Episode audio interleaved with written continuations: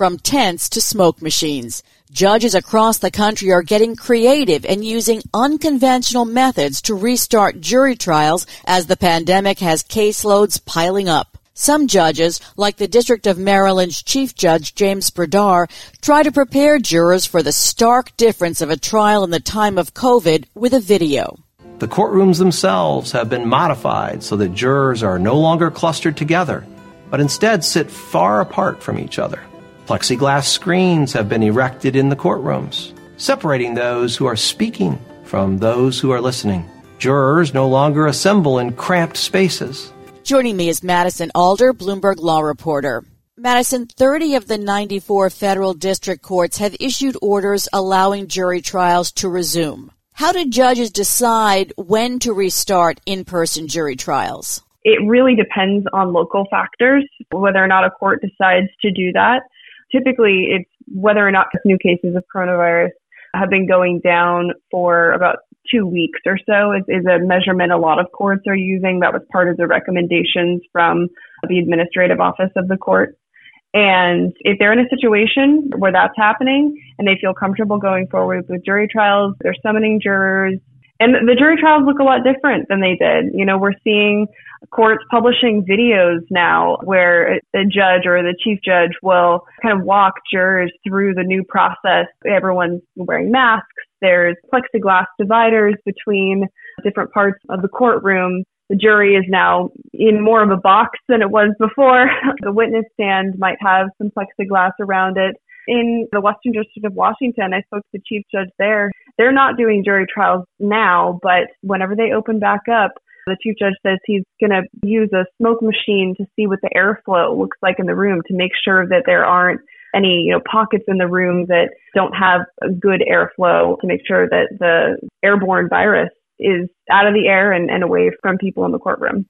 With plexiglass around a witness, it's hard to hand them a document, but then again, they're not allowed to get close enough to hand them a document even. Right. I mean, some of these in-person trials could come with their own difficulties. There's no perfect way to do a jury trial during the coronavirus. They're all going to look a little bit different, whether that's on Zoom or whether that's in person with masks and plexiglass. Some judges are really getting creative. Tell us about the federal court in Dallas that's considering holding an outdoor trial under a tent. Their chambers are not built for a pandemic. So this is something that's on the table. It would be at a local law school and jurors would potentially be outside under tents with something like this. Things like pollen could become a concern, but judges are just trying to get creative right now to get these jury trials off the ground. And Maddie, are there instances where judges are following that two week guidance, but things fall apart anyway? So there have been a few courts across the country that have gotten ready to restart jury trials. Numbers were going down and then numbers spiked again and they, they couldn't go forward with those trials anymore. You know, one example was the, the Central District of California. They were preparing to go forward with jury trials a few months back and in June, the numbers spiked and they had to, over the weekend, basically decide we can't go through with this anymore. I mean, that's just one example. There, there have been courts across the country. If some of them even restarted jury trials, and when coronavirus cases in the area spiked, they had to go back to the postponement. So this is really part of that dance in and dance out that we're seeing with coronavirus in, in so many ways with so many different industries sometimes you're opening up and then when when numbers spike you kind of have to go back to those initial protocols and, and safety measures. Turning to virtual trials for a moment, is Texas the only state that's had a full virtual trial in a criminal case? So far, a state court in Texas had a full virtual criminal trial, though there have been a couple of different civil trials. One of them was in Texas, another one was in Florida on Zoom or another video conferencing platform. What kind of problems did they encounter? They were really trying to use a test case that would resolve itself quickly. So it lasted a few hours from start to finish. And some of the problems were things that they said that they predicted. It was technical glitches. One of the jurors who was selected, their connection dropped right before the trial was able to start. So they had to swap out that juror for an alternate. So, you know, some hiccups, something that the court says that they're probably going to try to learn from that experience. Speaking of hiccups, jurors are always told not to have any contact with the parties or their attorneys. But in a California virtual trial, the jurors were caught talking to the plaintiff. How did that happen? Jurors and the plaintiff were kind of talking about how to set Zoom backgrounds while the counsel for the parties left them unattended during a bench conference. And the judge admonished the jury, instituted some new procedures, but you know, ultimately concluded that there was no harm there. But those are things that can potentially happen in virtual trials. And there are some groups that have been pretty opposed to virtual trials, you know, for that reason that they don't believe that it is a fair way to go about the process. Is Texas the only state that had a full virtual trial in a criminal case? So the judges have to get the lawyers, the litigants to consent. Is that difficult to do in many cases?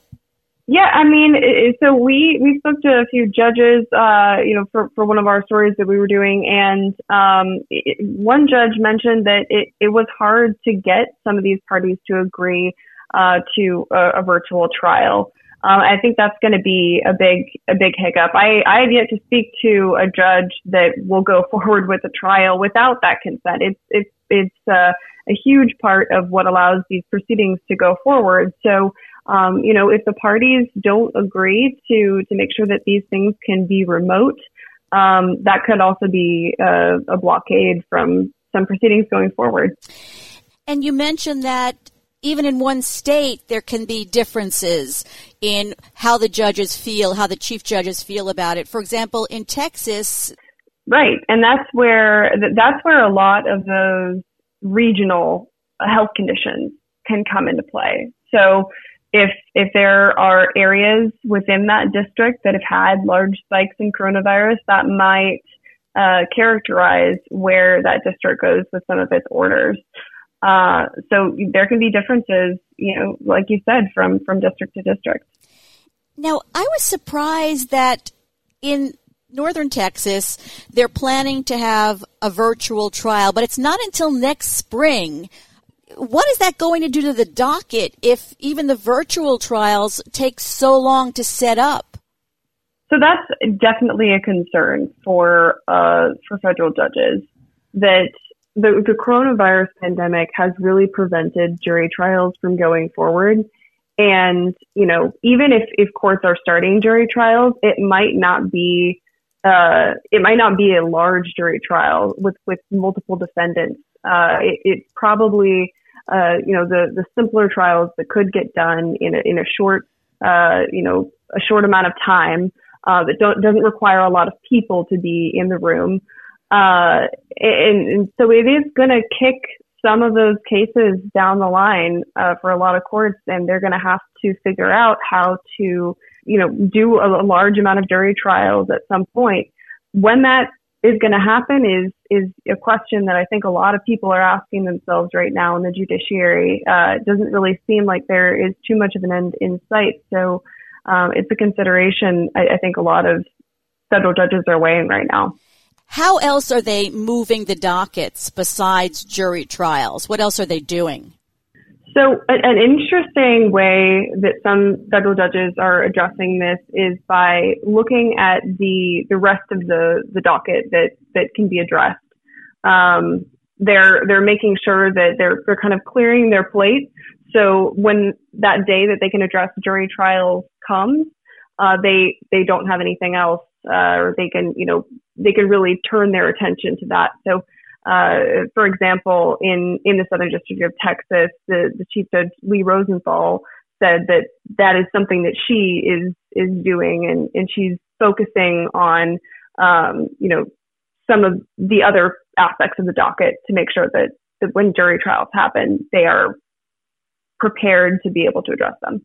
I want to turn for a second to another story you wrote. You wrote a story about how the relationship between judges and their clerks has necessarily changed and, and, how judges are trying their best to to give the most to their clerks in this environment. Usually there's you know there's a lot of contact between a judge and clerk, whether it's on the Supreme Court level or, or state court level.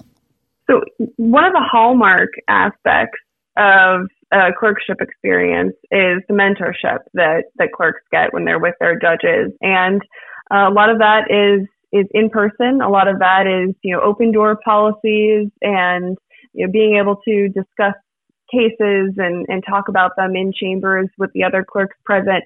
And uh, of course, during the pandemic, that has changed a lot. Uh, so in in some courts, judges are allowing clerks to come back in. Uh, you know, maybe not every day, but some a few days out of the week. And in other courts, uh, clerks are starting out completely remotely. We're we're kind of getting to the end of a period here where the um, cohort of clerks that that started at this time last year is leaving, and a, a new cohort is coming in. So, um, you know, that cohort that's leaving had six months of a normal clerkship and are in, in six months of a not so normal clerkship when the when the pandemic hit in March.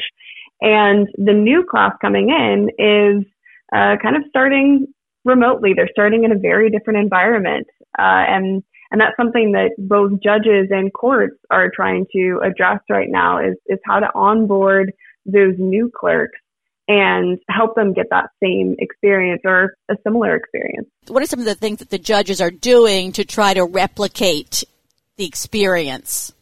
So on the Ninth Circuit, um, Judge Margaret McKeown is doing socially distant picnics with her her clerks. She's done something that she calls quarantini hours, um, but she's also spearheaded circuit-wide virtual brown bags for uh, the other clerks to make sure that they're connected with the rest of the court, that they're still learning, that they're still engaging with the other judges.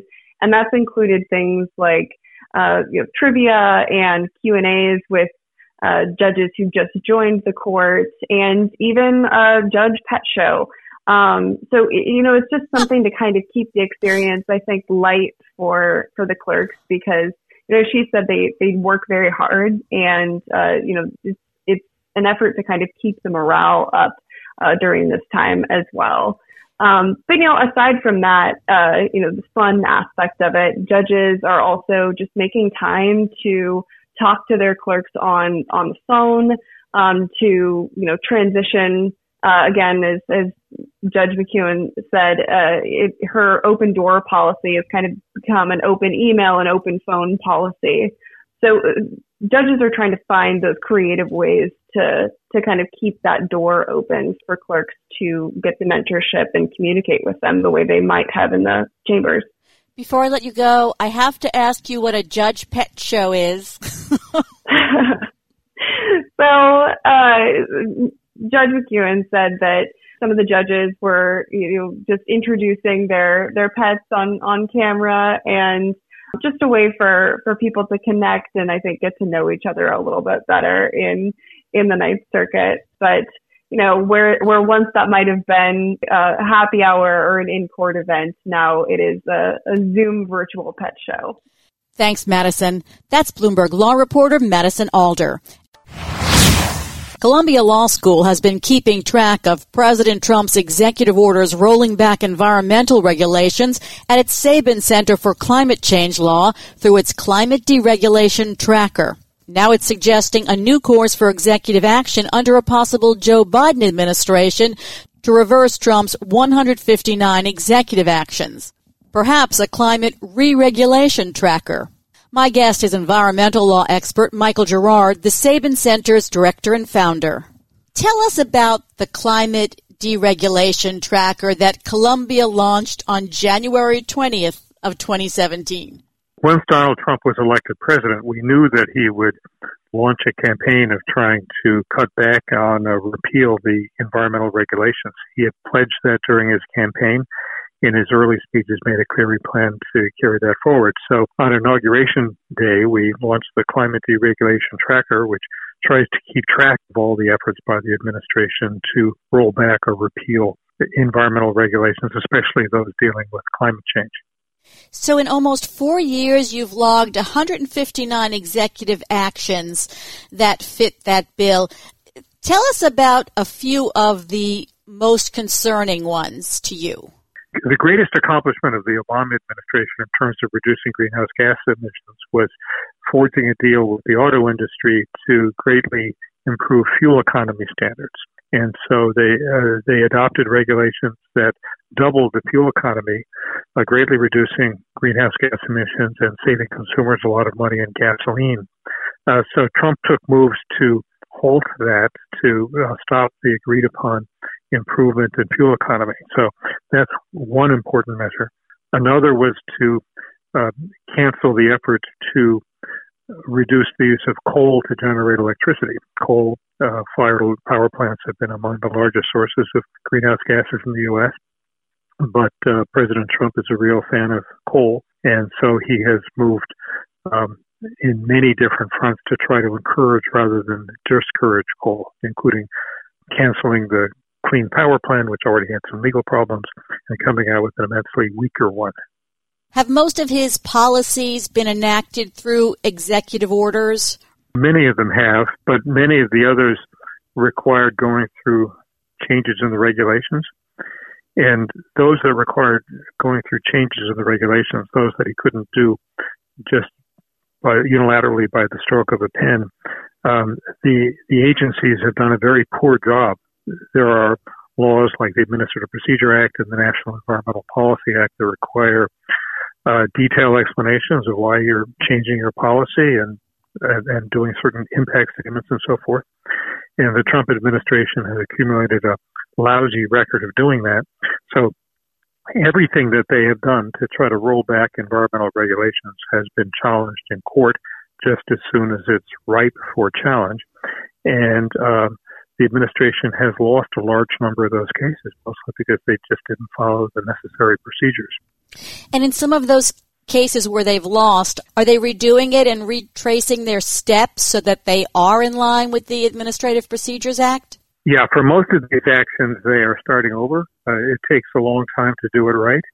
And if President Trump is not reelected, they will have run out of run out of time. The, the, the clock will have passed by the time they go final. But a few of them have um, run the multiple gauntlets and have become final. Trump instituted this two for one deregulation that you had to get rid of two laws or regulations for every new one that you wanted to institute. When he deregulates in the area of the environment, does it always end up being detrimental to the environment? There may have been some very small items that didn't get much attention that were uh, neutral or that were generally agreed upon as, as steps in the right direction, but those are a few and and far between, and I don't believe that there were any in the climate change area that would fit that description.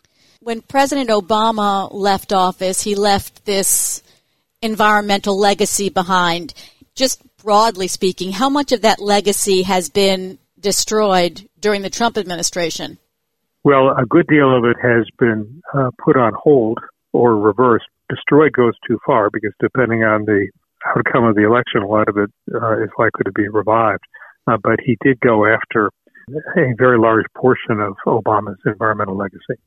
Tell us about the new report that your center has come out with suggesting a course for a possible Biden administration. So we came out with a uh, report called Climate Re-Regulation in a Biden Administration. And the idea is that if Vice President Biden uh, does win the election, he's going to want to restore many of those actions from the Obama Biden administration and then go beyond that. And so what we tried to do was to uh, go through all of the climate related actions that uh, Trump had taken to move back on what Obama had done, figure out how to put them back in place and to move beyond. But often they involve fairly complicated uh, procedures by different agencies. So we tried to lay it all out as a roadmap for what the next administration might do. If everything in this report were followed, would that bring us back to the place we were pre Trump, or would it put us in an even better place? it would put us in a somewhat better uh, state, but not nearly good enough. At the end of the Obama administration, considerable progress had been made on uh, the fighting climate change, but a lot more needed to be done. So this creates the foundation, but it's not good enough to just put us back to 2016. Uh, we need to move a lot further than that. So now, of the 159 executive actions that you've logged, are those easy enough to reverse? Well, some of them, like the executive orders or the revocation of the prior executive orders, can be done by the stroke of a pen. Others are more complicated because they have to go through these same processes, the Administrative Procedure Act and the National Environmental Policy Act and so forth, uh, that are required for any change in regulation. So some of them can be done on day one. Some of them uh, would will require considerably longer. Let's talk about some of the recommendations. One is rejoin the Paris Agreement. So tell us why that's important and what it would take. Well, that's about the easiest one. If Biden becomes president and he writes a letter to the UN saying that uh, the U.S. is uh, is rejoining, uh, the U.S. will be accepted back with open arms. There's like a 30 day waiting period, but there's nothing to it. But the the Paris Agreement signified international agreement uh, uh, consensus. Every country in the world signed on to that. Uh, the the U.S. is the only country to have formally withdrawn from it, but the U.S. was historically the largest emitter of greenhouse gases, uh, overtaken by China, but it's now the second largest, but with a much higher per capita uh, emission. So the U.S. withdrawal from Paris and abandonment of climate action gives all the other countries an excuse not to act. They say, "Why, if the biggest polluter isn't acting, why should we?" So, uh, rejoining Paris has uh, tremendous symbolic importance. Uh, Paris wasn't really binding in many ways, but it, it, it symbolized that the U.S. was part of the global effort to fight climate change. Another thing you want to do is begin reinstating greenhouse gas emission standards on vehicles. Have some vehicles kept the greenhouse gas standards because it's just better for them to sell their cars as well? Yeah, well, several of the automakers entered into an agreement with California uh, for slightly modifying, but basically continuing what the prior standards were. And so that is terrific. Um, other automakers didn't do that. One problem with these standards is the automakers need to know several years in advance what kind of cars they need to build because they need to re- retool their plants. And so this whole uncertainty over the uh, what standards apply has really been a major problem for the automakers trying to figure out what kind of cars to make. But you know, all the major automakers had agreed to this uh, these tighter standards in 2010, and the fact that several of them signed on to continuation of it shows that they're absolutely technically feasible. Another suggestion is to start to reverse the Affordable Clean Energy Rule. So you'll have to explain the Affordable Clean Energy Rule. So uh, under Obama, they adopted the Clean Power Plan, which was aimed at redu- mostly at, at reducing uh, use of coal to make electricity. The Clean Power Plan was stayed by the Supreme Court in early 2016 uh, pending litigation, and that litigation uh, still hasn't been resolved. The Affordable Clean Energy Rule, as, as they call it, uh, is a very, very pale substitute for the Clean Power Plan. It's, it's what the Trump administration put in place instead of the Clean Power Plan, but it would only uh, achieve a fraction of its results. And so we need something new. Uh, they probably won't just simply reenact the Clean Power Plan uh, because it has some legal issues, but I think they're going to try to move beyond it. Has Joe Biden committed to most of the things that you are suggesting in your report? Well, he is committed to vigorous action on climate change and to a um, net zero emission economy by 2050 with various interim targets. Uh, he's said that he'll rejoin the Paris Agreement and he's spoken about a great deal of these actions. He hasn't yet gotten down to the level of specificity in our report, uh, but the overall thrust of it, uh, reviving the regulations of the Obama Biden era and moving beyond it, are certainly something that he is committed to. Will it take him four years if he's elected to get through these to reverse it? It shouldn't take four years to do all of this, but it, it, some of them, are, you know, can be done they say on day one. Others will take months or a year or two. But ultimately, what, what is really needed on climate change is legislation. And the big question, can legislation happen? If the Senate flips, if we have uh, Democratic control of both in the House and the Senate, that might well happen. And it wouldn't surprise me if a President Biden tries to push for that. I think everybody agrees that the best solution would be for Congress to act and not rely solely on presidential authority. The EPA right now is not like the EPA in the Obama administration. Obviously, it's headed by a lobbyist. Have a lot of people left the agencies like the EPA so that it's going to be difficult to staff up again? Uh, that's going to be a challenge. Um, there has certainly been something of a brain drain and very little of a brain intake. Most of the bright young people who are thinking about working in the for government and the environment over the last uh, four years have gone into state government rather than EPA. There are a lot of other dedicated uh, uh people who are still at EPA, some of them who are sort of hanging on by their fingernails based on what the election is. So it'll be a challenge, but I don't think it's insuperable for EPA and the other environmental uh, agencies to get back to speed. You have something for Biden to sign on his first day in office if he wins election? What is that? Well, we put in a, a draft executive order um, that he could sign on the first day. You know, I'm sure others are working on other drafts, but I think that if and when Biden takes office, there will be pieces of paper on his desk ready to be signed. Thanks for being on the Bloomberg Law Show. That's Michael Gerrard, founder and director of the Sabin Center for Climate Change Law at Columbia Law School.